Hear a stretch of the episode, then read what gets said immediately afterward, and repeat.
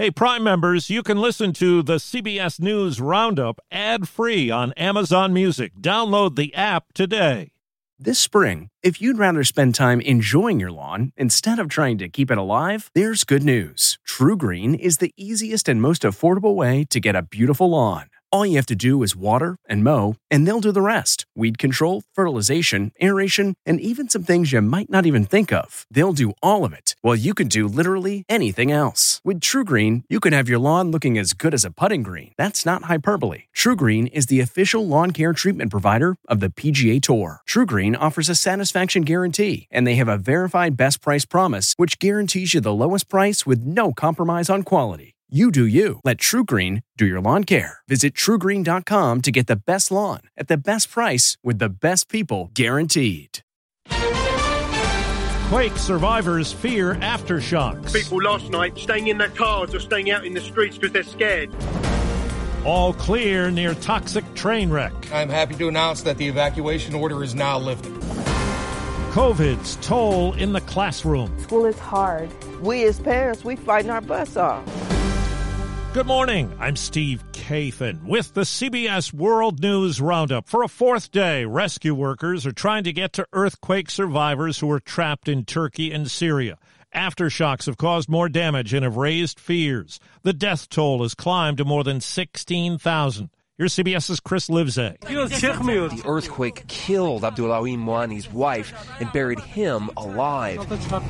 72 hours fending off exposure, hypothermia, and unimaginable grief. The unseasonable cold, as much as 15 degrees lower than normal, has made the catastrophe even more lethal, says the World Health Organization. We've got a lot of people who have survived now out in the open in worsening and horrific conditions. We've got major disruption to fuel and electricity supplies, communication supplies, the basics of life. International relief is pouring in, including two search and rescue teams from the U.S. Ambassador Jeff Flake tells us. We also have a couple of Blackhawks, the machinery, you know, to cut through concrete and rebar and the dogs to uh, try to find those survivors still there. Help that cannot come quickly enough. My mother, father, and brother are under the rubble, Selena Kamin cries. There's been no sound from them for days. None. A day after stopping in the UK and France, Ukraine's President Zelensky has told European Union leaders in Brussels, We are defending you against the most anti European force of the modern world. Referring to Russia, some leaders are making additional military commitments to Ukraine. The Navy and Coast Guard have recovered most of the debris from a Chinese spy balloon off South Carolina. CBS's David Martin spoke to Defense Secretary Lloyd Austin about what was done as the balloon went cross country. All of our strategic assets, we made sure that were buttoned down and movement was uh, limited so that we didn't expose uh, any capability unnecessarily. The Pentagon says the balloon is part of a large surveillance program conducted by China for several years. In North Korea today, a massive military parade. North Korea rolled out its arsenal to mark the 75th anniversary of the founding of the Army. Some of the intercontinental ballistic missiles in the parade could reach continental America. Analysts are watching the parade pictures closely for evidence that North Korea has perfected solid fuel technology, which could make it easier to hide preparations for a missile attack. Elizabeth Palmer, CBS News, Seoul. People are returning to their homes in East Palestine, Ohio, days after a fiery, toxic train derailment. Mayor Trent Conaway. The number one goal was public safety, and we accomplished that. Nobody was injured, nobody died. During Governor Mike DeWine's news conference about the train last night, a TV reporter doing a live shot in another part of the room was handcuffed and arrested by police. DeWine says he did not authorize it. A reporter should be allowed to report live or to tape anywhere in this press conference. The reporter was released several hours later. Testimony about the crime scene is expected today in the double murder trial of disbarred South Carolina lawyer Alex Murdaugh. CBS's Nikki Batiste says the jury has heard a story of financial fraud. Paralegal Annette Griswold described a paper trail of missing client fees, including charges related to what the firm called the Farris case. But she said she put those fears on hold when Murdaugh's wife and son were murdered. Were you at all concerned about finding out what happened to these Farris fees after that happened? What Farris fees?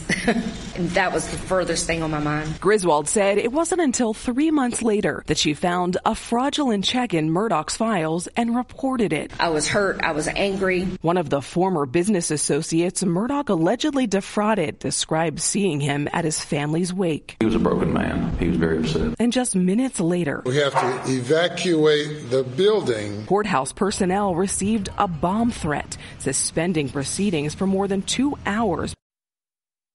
Damage is reported in parts of southeast Louisiana after an apparent tornado. This man was in a gas station. We kind of like felt the building kind of like shaking, and it was real loud, and with the wind kind of picked up, and we kind of could see through the glass where it wasn't really safe. Some minor injuries reported. Disney calls it a significant transformation. $5.5 billion in cutbacks that include 7,000 layoffs. That's about a third of the workforce. A new Stanford University analysis finds hundreds of thousands of students left public schools during the pandemic and did not resume their studies anywhere else.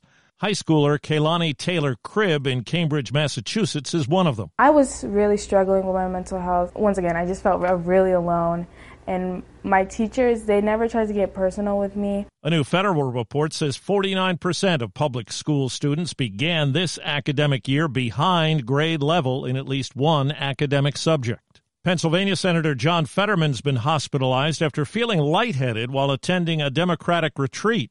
First tests indicate he did not suffer a new stroke. The 53 year old Fetterman did have a stroke during his campaign last year. We heard yesterday from Damar Hamlin, the Buffalo Bills safety who went into cardiac arrest on the field a little over a month ago and has made a strong recovery. He accepted the NFL Players Association Award for Community Service. Giving back to my community has always been a, a big part of who I am. I'm thankful to my father, who's right here behind me. The union's medical director said he guarantees that Hamlin will play pro football again. The Brooklyn Nets have traded their second superstar in a week. Durant on the attack, banks it in. Reports say former league MVP Kevin Durant is being sent to the Phoenix Suns. Colin Ward Henninger of CBS Sports is not surprised. Probably saw the writing on the wall after the Kyrie Irving trade. You had a feeling it wasn't going to be enough to keep Kevin Durant around.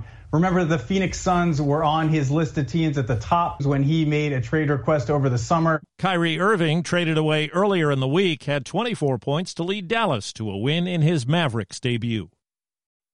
Whether it's in the air or on the ground, it's clear we're on the move again. The UN's International Civil Aviation Organization is forecasting what it's calling a complete and sustainable recovery. It says air travel will reach pre-COVID levels on most routes by the end of the first quarter and even go above 2019 numbers by 3% by year's end. Uber is already seeing demand rise as the company reports revenues in the fourth quarter jumped 50% to more than $8 billion. The ride sharing company says it picked up and dropped off nearly a million riders an hour in the quarter ending December 31st. Matt Piper, CBS News. Police in New Zealand would like to know the travel history of three and a half tons of cocaine found floating in the Pacific Ocean. It's believed to have been left there by an international drug smuggling syndicate. No arrests have been made, but the seizure is a financial blow to producers and distributors of the drug. That's the CBS World News Roundup. I'm Steve Kathan, CBS News. If you like CBS News Roundup, you can listen early and ad-free right now by joining Wondery Plus in the Wondery app or on Apple Podcasts. Prime members can listen ad-free on Amazon Music. Before you go, tell us about yourself by filling out a short survey at wondery.com/survey. Survivor's back, and so is On Fire, the only official Survivor podcast. And we have a twist a new co host, the winner of Survivor 45, Dee Valladares. Hi! Listen to On Fire, the official Survivor podcast, wherever you get your podcast. Hi, it's Stephen Colbert. And I'm here to tell you about The Late Show Pod Show, which is the podcast of The Late Show with me, Stephen Colbert. And I'm here with my uh, producer of the podcast, Becca. Hi, Becca. Hi, Stephen. And how long have you been the, the producer of this? We've been doing this for two years now. Okay, and and what is it like to attempt to uh, get feedback from me about the podcast? Be honest about how quickly I respond to emails. You actually respond to emails surprisingly fast. Really? I, I think you might be the only person I respond to. respond to quickly. Oh well, that's good. Yeah. I expected I expected you to lay into me. well, this was over the strike period. Oh, I had time. Yeah. See that that does that doesn't count. Sure, I responded to everything because responding to you putting reruns up on the podcast was like a form of employment. Yeah. And I felt like I had something to get up for every day. Yeah. So thank you for that. Listen to the Late Show Pod Show with Stephen Colbert wherever you get your podcasts.